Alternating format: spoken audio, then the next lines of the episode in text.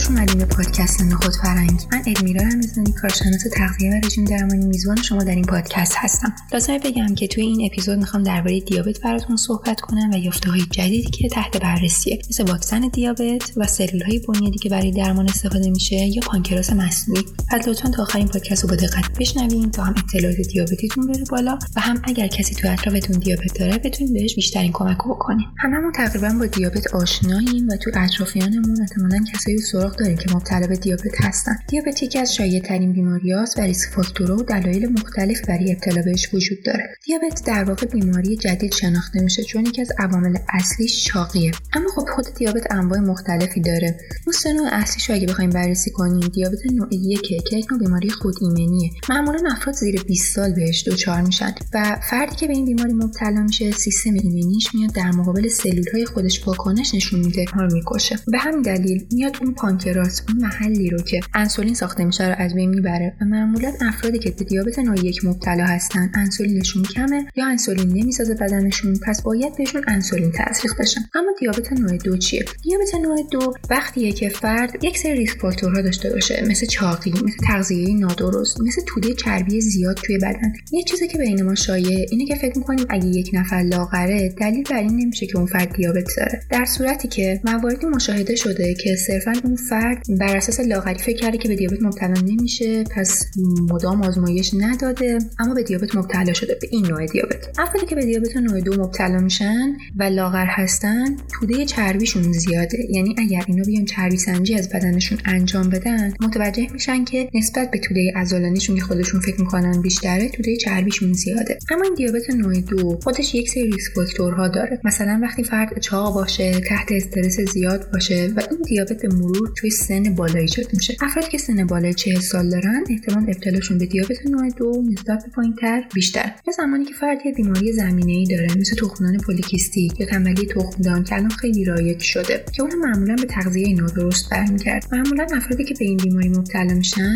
به اصطلاح بهش میگیم PCO به این بیماری که مبتلا میشن کم کم مقاومت به انسولین پیدا می‌کنن. یعنی همون عاملی که باعث دیابت نوع دو میشه. اینا اگر مراعات نکنن اگر درمان به موقع انجام ندن و به این بیماری بیتوجه باشن می‌تونن در آینده مبتلا بشن به دیابت نوع دو. به همین دلیل که شاید شنیده باشین که دکتران میگن که اگر فردی مبتلا به PCOS باید حتما وزنش رو کنترل کنه باید حتما کاهش وزن داشته باشه تا این مقاومت به انسولین ایجاد نشه. نوع دیگه دیابت که وجود داره دیابت بارداری یعنی زمانی که فرد برای اولین بار توی دوران بارداری با قند خون بالا مواجه بشه و این قند خون توی اترش هم دیده میشه. خب اون هم مراحل شرایط خودشو داره و قطعا برای یک خانم باردار شرایط خیلی سخته اما تحت پزشک و متخصص تغذیه برطرف میشه اما اون خانم باید حتما دقت بکنه که هر سال بعد از زایمانش یک بار چکاپ انجام بده تا مطمئن بشه که در معرض دیابت نوع دو قرار نداره. اون خود این دیابت بارداری یکی از ریسک فاکتورهای ابتلا به دیابت نوع دو راجع به درمان دیابت هنوز راههای بسیار زیادی پیدا نشد. اما تنها راهی که براش وجود داره مثلا توی دیابت نوع یک تزریق انسولینه یا تو دیابت نوع دو اگه واقعا بدن فرد به درمانها جواب نده یا کاهش وزن پیدا نکنه بهش انسولین تزریق می‌کنن یا بهش داروهای کنترل دیابت میدن؟ اما چیزی که بخوایم بهش بگیم درمان قطعی برای این بیماری هنوز پیدا نشده. مثلا یک روشی که به تازگی کشف شده یک واکسنه که برای دیابت نوع یک استفاده میشه. چون بیماری دیابت نوع یک با سیستم ایمنی درگیره و واکسن هم که هممون با توجه به کرونا الان راجبش اطلاعات بیشتری داریم می‌دونیم که واکسن روی ایمنی اثر می‌ذاره. پس میاد یه کاری می‌کنه که سلول های ما رو از خودشون محافظت کنه. یعنی میاد اون سلول های ایمنی که میان حمله می‌کنن به پانکراس فرد و میان اون از بین می‌برن که دیگه انسولین ترشح نکنه. میان اون سلول ها رو فعلا سرکوب می‌کنه تا زمانی که فرد مطمئن بشن دیگه این خود ایمنیش برطرف شده و حالا دوباره می‌تونن اون رو بهبود بدن. اما این درمان فعلا فقط توی کشور توی مرحله انسانی قرار گرفته و فعلا روی مرحله حیوانی. پس تو آینده نزدیک می‌تونیم انتظار داشته باشیم که به عنوان درمان برای دیابت نوع یک استفاده بشه. اما حالا می‌خوایم ببینیم برای پیشگیری از دیابت ما باید چیکار کنیم.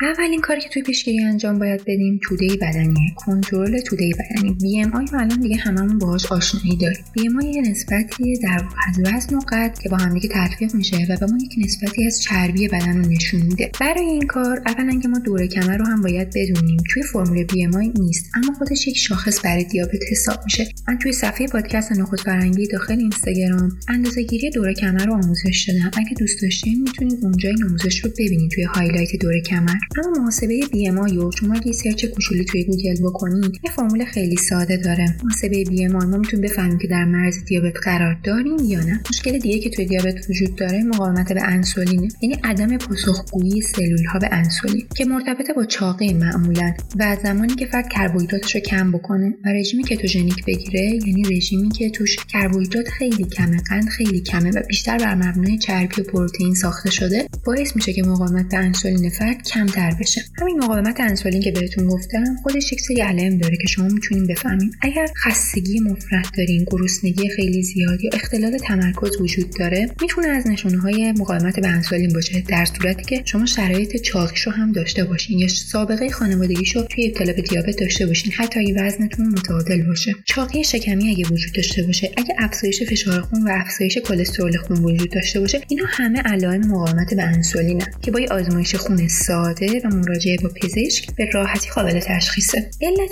قطعی این مقاومت به انسولین مشخص نیست اما چیزی که براش تعریف میشه همون چاقی یا رژیم پرکالری و پرکربوهیدرات. زندگی کم تحرک استفاده زیاد از استروئیدها و استرسهای مزمن و بیماری کوشینگ. عامل دیگه که می‌تونه به دیابت نوع دو منجر بشه سندروم متابولیکه. سندروم متابولیک اغلب زمانی اتفاق میفته که فرد چاق باشه. و اگه شما آزمایش خون دارین و دیدین سه تا از پنج تا این موردی که الان بهتون میگم دارین شما ابتلا به سندروم متابولیک پیدا کردین یک چاقی شکمی. دو تریگلیسیرید بالا. HDL کم فشار خون بالا و قند خون ناشتای بالا. این پنج تا علامت سندروم متابولیک شما با آزمایش خون ساده می‌تونید متوجه بشین که آیا شما از این ریسک ها سه تاشو دارین یا ندارین. همین سندروم متابولیک هم خودش یه سری علائم داره. معمولا فرد احساس خستگی شدید می‌کنه به خصوص وقتی غذا می‌خوره و توانایی تمرکز کافی نداره. یک سری نوایی تو بدنش قهوه‌ای میشن مثل زیر بغلش بین انگشتاش گردنش. اگر هر کدوم از این علائم توی خودتون می‌بینید لطفا حتما به پزشک مراجعه کنید تا به دیابت منجر نشه. این نکته خیلی جالب وجود داره. اونم یک نوع دیابته که بهش میگن دیابت عصبی یا دیابت استرسی.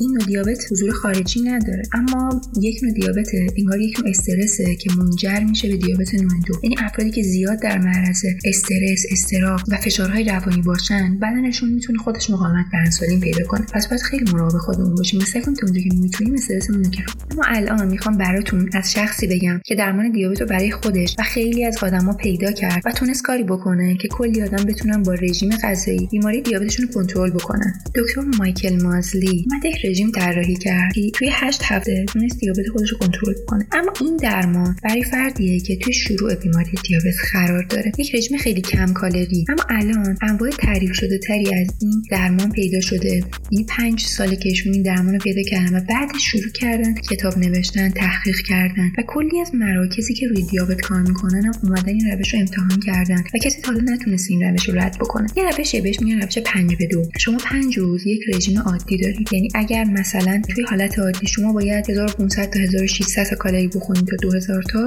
تا این حد می‌تونید مجازین بخورید با یک رژیم معمولی. اما دو روز توی هفته رو که باید با فاصله باشه یک رژیم 800 کالری اختصاص میده یا شاید اسم دیگه رو اینطوری شنیده باشین که بهش بگن روزهداری متناوب. اما همه مطالعاتی که روی این نوع رژیم انجام شده فایده هاش رو تایید کرده و هیچ کس حالا نتونسته اون رد بکنه پیشنهاد میدم بهتون که حتما به این راجبش بیشتر مطالعه کنین. می‌تونین توی سایت خودشون برین که حتما توی description میذارمش برای پادکست. برین توی سایتشون و همه امکاناتشون رو نگاه بکنین. اصلا راجب رژیمشون بیشتر اطلاعات به دست بیارین. اگه خواستین می‌تونین از همون استفاده بکنین. زمانی که دیگه فرد مبتلا شد به دیابت یک اتفاقاتی توی بدنش میفته یه سری علائم داره مثل خستگی مفرط مثل پرادراری مثل کاهش ناگهانی وزن یا اینکه زخماش خوب نمیشه تشنگی مداوم داره واژن عفونی پیدا می‌کنه ناتوانی جنسی داره بی‌حسی و گزگز کردن دست و پا پیدا می‌کنه یا تار شدن دید پیدا می‌کنه و فرد دائما گرسنه است. اینا می‌تونه از علائم دیابت باشه. دیابت می‌تونه توی طولانی مدت روی رگها و اعصاب ما کلی اثر بذاره و می‌تونه افزایش فشار خون رو ایجاد کنه. می‌تونه خطر سکته های قلبی رو ببره بالا. یک مشکلی به اسم رتینوپاتی دیابتی ایجاد می‌کنه که اختلال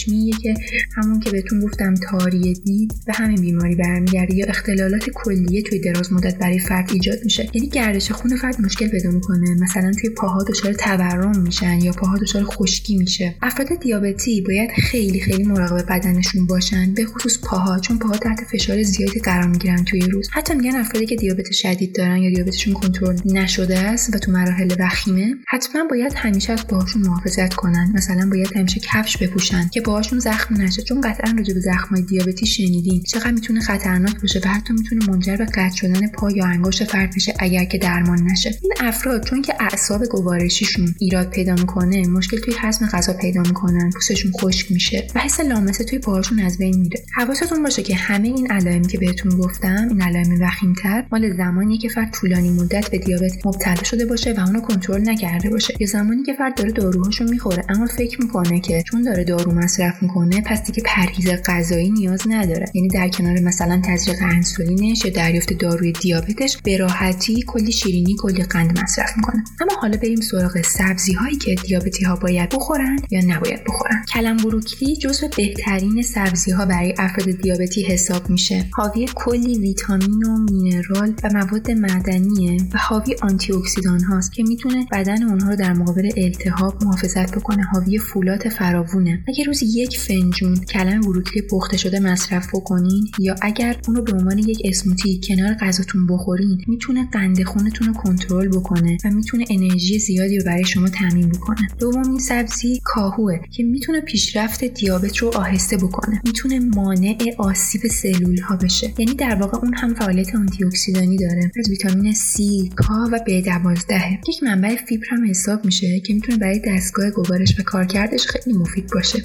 سومین سبزی هویج هویج جز به سبزی هاییه که نشاسته ای نیست و اندیس گلیسمی پایینی داره. راجع به اندیس گلیسمی هم توی صفحه نخود فرنگی براتون توضیح دادم. اونم توی highlight ها می‌تونیم ببینیم. پس جز بهترین سبزی ها برای افراد دیابتی حساب میشه چون قند خونشون رو کنترل می‌کنه. یک منبع بسیار خوب از بتا کاروتن که می‌تونه ما رو از آسیب های چشمی دیابت در امان نگه داره. بریم سراغ سبزی هایی که باید برای افراد دیابتی ممنوع بشه و ازش کم بخورن. اولیش سیب زمینیه چون سیب زمینی خیلی حالت نشاسته ای داره و قند بسیار می‌بره بالا. حتما اگه سیب زمینی سرخ کرده دوست دارین باید یک مقدار خیلی کوچولو از اونو کنار یک پشتکاپ از سبزیجات سبز بخورین. دومین سبزی ممنوع ذرت. ذرت هم قند خون رو بسیار بالا می‌بره و برای افراد دیابتی مصرفش ممنوعه. درسته که یک منبع خوب از فیبره اما برای افراد دیابتی خیلی مضره. اگر می‌خوان از ذرت استفاده کنن بهتره که اونو به شکل پاپ کورن در بیارن. اون سبزی که برای افراد دیابتی ممنوعه شلغمه. درسته که ممکنه فکر کنید اون هم مثل هویج یک سبزی ریشه‌ای حساب میشه. اما داره قند بسیار زیاد و محتوای فیبر کمه که می‌تونه برای افراد دیابتی باعث افزایش قند خونشون به مقدار زیاد بشه. اما راجع به میوه ها هم یک همچین حالتی رو داریم. یعنی یه سریشون برای افراد دیابتی ممنوع حساب میشن. یه سریشون مفیدن. اونایی که مفیدن مثل سید مثل کیوی مثل توت فرنگی مثل بلوبری مثل هلو زردالو گلابی. میوه هایی که فیبرشون بیشتره مثل پرتقال آلبالو اینا برای افراد دیابتی خیلی مفیدن. میوه های ممنوعه. شامل آناناس انبه هندوانه کشمش خرما موز.